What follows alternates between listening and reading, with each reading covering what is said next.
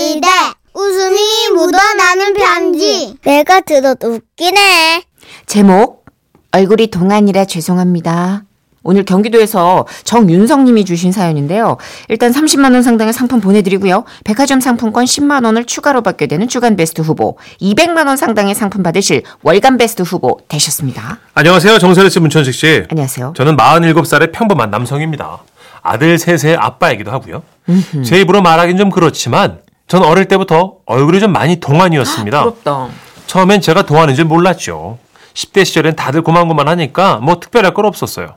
그런데 군대 다녀온 22살 무렵부터 조금씩 제가 동안이라는 것을 알기 시작했습니다. 와. 왜냐면 사람들이 저를 보면 무조건 반말을 던졌거든요. 제가 길치라서 길을 자주 물어봤는데 누구에게 물어봐도 말이 짧았어요. 아, 저기요. 가까운 전철역으로 가려면 어디로 가요? 어디로 갈 건데? 예? 1호선 타니? 아, 네. 어, 그러면 저 앞에서 오른쪽으로 가면 돼. 전철 타는 것도 신기하지? 네? 나도 네 나이 때는 행복했다. 많이 누려. 고등학교 올라가는 순간 지옥을 맛볼 거야. 아우, 누나가 고3 돼 보니까. 아, 저 고등학교 안 다니는데요. 왜? 자퇴했어? 아니요, 저 3년 전에 졸업했는데. 저 22이에요. 아, 오빠구나. 택시! 예? 예? 버스를 타도 마찬가지였습니다. 아, 아저씨, 이 차 서울역 가나요? 안 간다. 엄마랑 같이 다녀라. 길 잃어버려. 22인데. 제대했는데. 엄마랑 같이 버스를 타야 할 정도였고요. 진짜 심한 거 아니야? 그러니까요. 아, 심지어 목욕탕 세신사분도 그랬습니다. 아, 여기 누울까요? 아, 몸을 불려서 와야지. 이렇게 오면 어떡하냐? 그때가 서른 살에 막 들어설 때였어요. 에이, 진짜. 아, 진짜예요. 이쯤 되니까 저도 반말이 이제 그다지 기분 나쁘지 않았어요. 그냥 그러려니 했습니다. 그러다 30대에 한 여성을 만나게 됐는데요. 저보다 3살 연상이었죠. 아, 안녕하세요. 아, 예. 어, 얘기 듣던 대로 동안이시네요. 아, 예. 그런데 그 알아요. 나이보다 성숙해 보이죠. 네, 좀 그렇더라고요. 이런. 그래서 저는 어디 가나 존댓말을 듣는 아내가 멋있어 보였고 오. 우리는 그렇게 결혼을 했습니다. 그런데요, 그게 아내에게 스트레스가 될 줄은 몰랐습니다. 무슨 말이냐면 한 번 또 신혼 초에 과일 가게에 갔는데요. 아, 사장님, 이 수박 한 통 주세요. 얼마예요? 아, 예, 저 2만 원입니다. 아이고 저거 무거우니까 그 아들 보고 들라고 오세요. 뭐라고요? 아들 보고 들라고. 아들 보고. 아들. 아들. 아들. 아 유, 그왜 갑자기 소리를 지르? 잠깐만요. 그 설마 아들이 아니야? 네! 아들 아니거든요? 아유, 그럼 딸이야? 아니라고요! 무슨 딸, 그게 아니고요! 아유, 왜? 왜 뭔데요? 남편이라고요! 아, 아 불쌍 남편. 아이고. 아유, 저 오늘 날씨가 덥네. 아유. 남편이라고, 남편, 남편! 그날 아내는 수박을 쏘면서 한참을 씩씩거렸어요. 아, 진짜 내가 어이가 없어서 정말 살다 살. 아들! 아들! 야, 진짜 내가 정말 아들이란 얘긴 처음 듣는다. 와! 아, 처음 아니잖아. 뭐? 두 번째잖아. 자기 기억 안 나? 예전에 당신 입원했을 때 내가 병관하고 있으니까 옆에 입원하신 할머니가 그러셨잖아.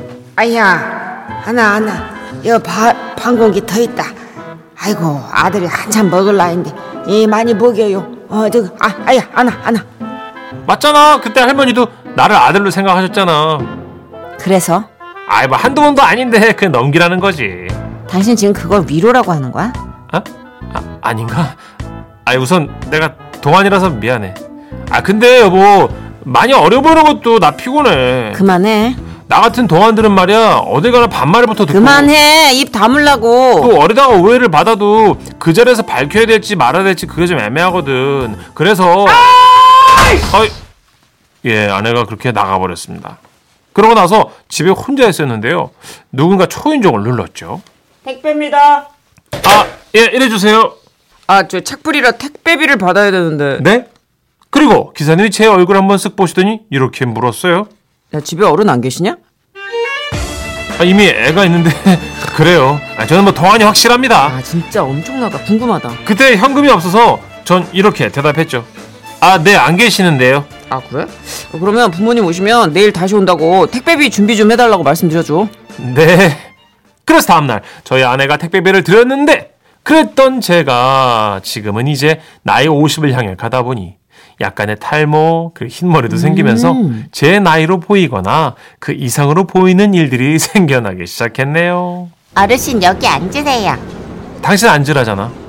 나 아니거든. 아, 누구한테 하는 말이에요? 아, 지금 말씀하고 계시는 어르신이요. 아, 그때 저희 아내가 얼마나 기뻐했는지 저는 그 얼굴을 지금도 못 잊어요. 됐어! 이제 역전됐어! 당신도 내가 속상했던 거 좀 느껴봐! 느껴봐야 돼! 아, 기분이 좋진 않더라고요. 지금은 아내를 저보다 더 어리게 보고 있는데 그런 거 보면 젊을 때 성숙해 보이는 얼굴이 나이 들어서 유리하다는 게 맞는 말인 것 같습니다. 아, 저도 한땐 누구나 저에게 반말하던 시절이 있었는데 지금은 어느 모임에서건 웬만하면 다들 허리 굽혀 인사하니까 동안의 절정을 달리던 그 시절이 그립습니다.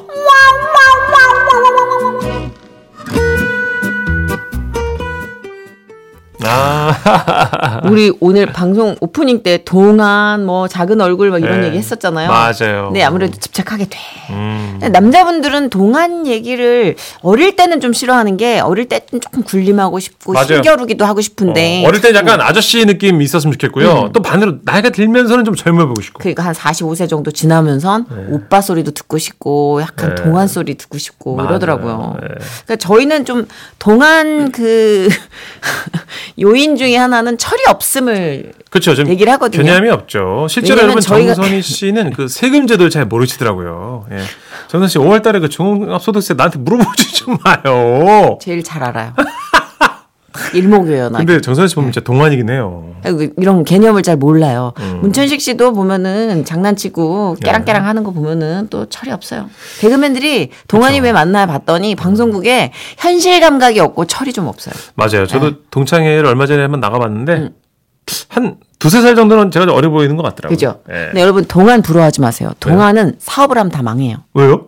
철이 없어요. 아, 아무래도 현실 감각도 없고 그런 있어요. 개념이 없어요. 예. 물론 뭐 사업하시는 분 중에 동안이 있겠죠. 근데 그건 나중에 후속 조치한 거지 타고난 동안 아닐 거예요. 예.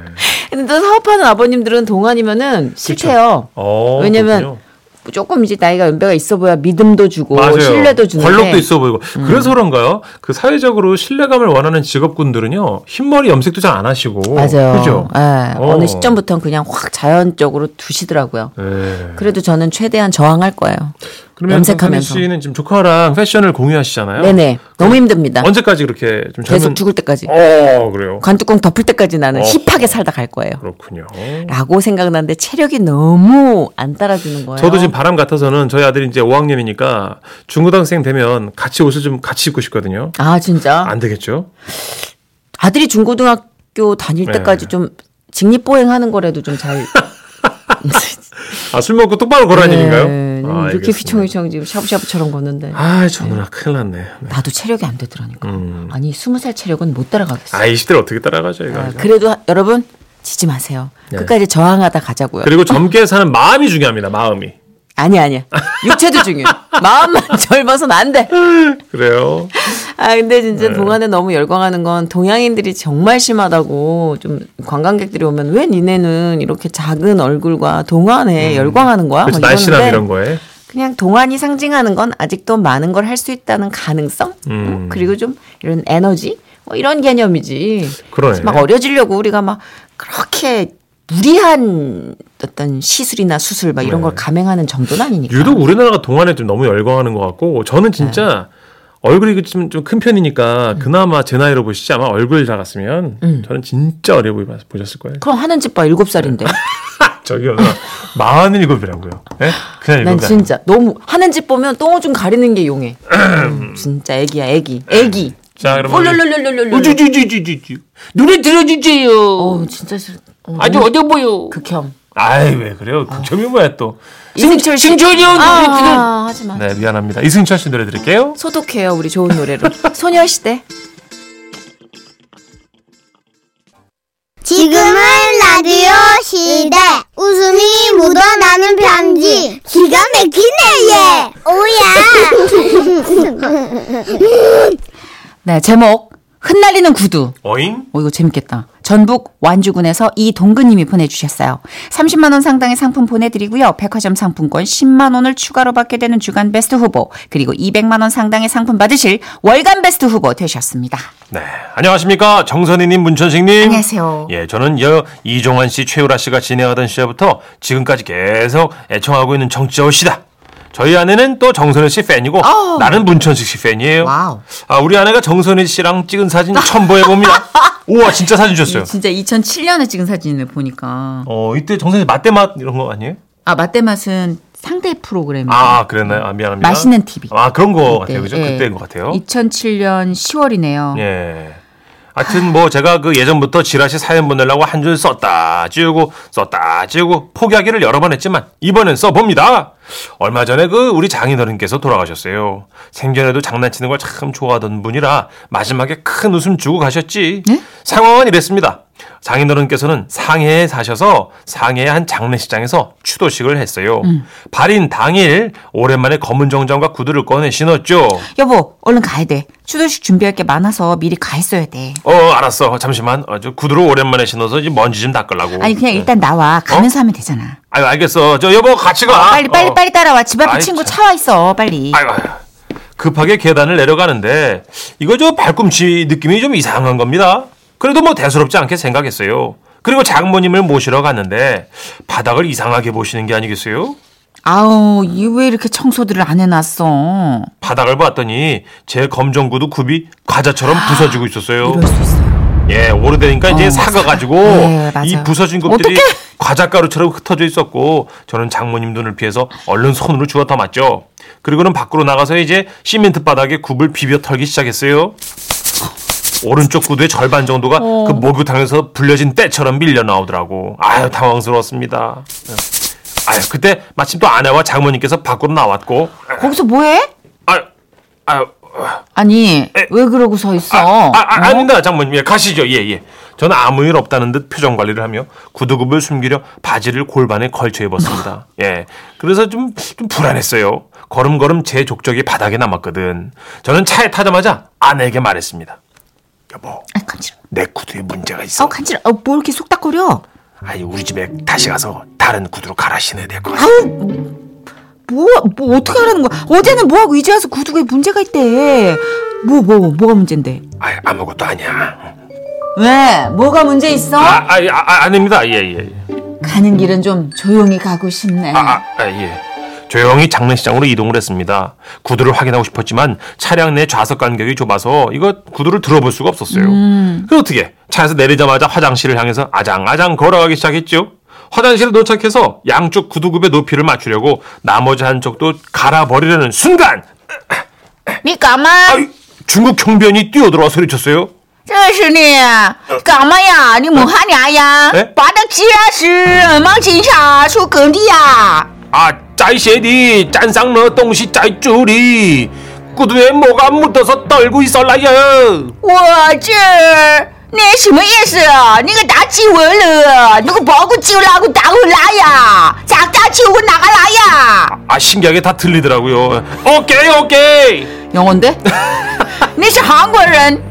한국은 나야. 아이 no no. Japanese. 어, sorry. 어, top secret도 비밀이다 해야.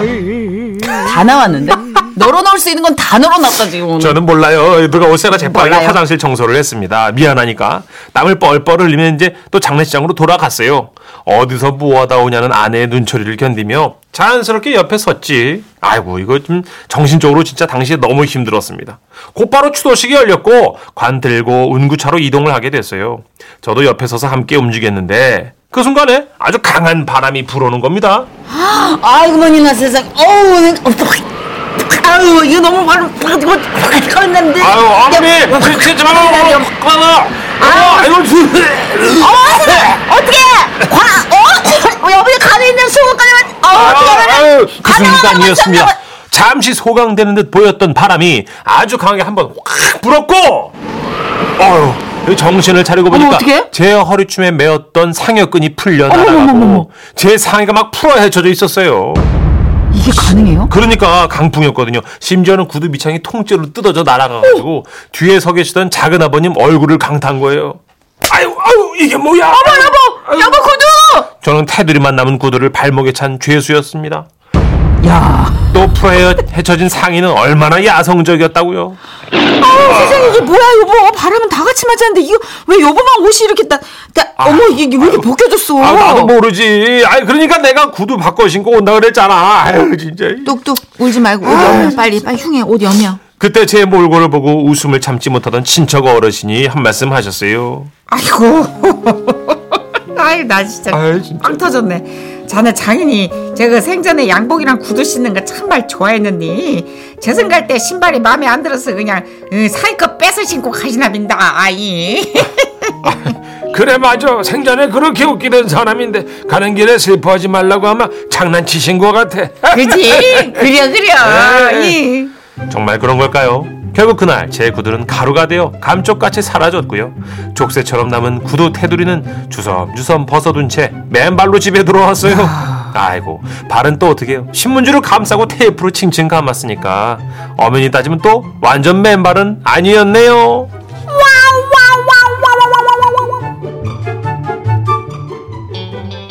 네, 네, 우리 아 진짜 너무 웃기잖아요. 왜냐면 이 구두가 이게 테두리만 남은 거예요. 밑창이 쑥 빠지고. 그게 왜 족쇄라고 했는지 알 것 같은 게 저는 처음에 이게 참 납득이 안 가는데 밑창까지 다 날아가니까 맞아요. 발찌가 된 거죠. 거기. 그런 거죠. 두 개 링처럼. 검은색 발찌가. 이게 휙휙 돌아가. 게다가 아버님 또 이게 앞섭이 네. 다 풀어져가지고 약간 그 가슴팍이 다 보이셨어요. 네, 탈의가 네. 이게 또 본의 아니게 탈의가 쓱 미끄럽게 되셨는데 아. 이게 장례식장이 정말 슬프고 좀 오열할 수 있는 분위기에서 어른들 한 분이 그렇게 얘기를 해주시니까 분위기가 확 바뀐 거죠. 그러니까요. 아, 음. 그래서 제가 맨발의 청춘 벅 노래 아, 들려드린 거고요. 네. 정선혜 씨도 또 신발이 많잖아요. 아 근데 제가 아끼다가 똥 된다는 말이 무슨 말인지 알게 된 왜요? 좀 사둔 게 있어요? 정말 너무 예쁜 운동화라 제가 어. 안 신고 아꼈어요. 어. 일 1년에 한 번씩만 신고 진짜 어, 사갔어. 그죠? 얼마 전에 보니까 그 로고인 데가 푹 떨어지는 거야. 근데 못 버리겠어요. 그래가지고 음. 지금 신발장 안에 이렇게 모셔놓고만 있어요. 근데 사갔어. 꺼내면 떨어져. 못 걸어. 음. 그거 까만색 로고고 까만색 테두리가 막 있는 건데 한정품인데 아이고. 이제 걸으면 흰 운동화 될 것 같아요. 그래서 사가 네. 여러분 그냥 네. 써야 돼요. 여러분 물건은 아끼지 마세요. 예, 아끼면 삭더라고. 그리고 얼른 어머니가 쓰고. 그러시는데 네. 사람 손길을 안 타면 뭐든 그렇게 상한대요. 맞아요. 그러니까 외면하고 있지 말고 눈을 이렇게 대고 좀 그쵸. 이렇게 귀 기울여 주고 관리해주고. 어, 눈 기울이고 귀 기울이란 말이 그때 나온대요. 맞아요. 그런 진짜 거. 몰랐어 그런 거. 화초도 그렇고 물건도 그렇고. 네, 너무 깊은 곳에 두지 마시고 소중한 거 계속 관리해 주세요. 그러니까 광고 듣고 와서 우리 귀중한 손수 변호사님과 함께 할게요. 네.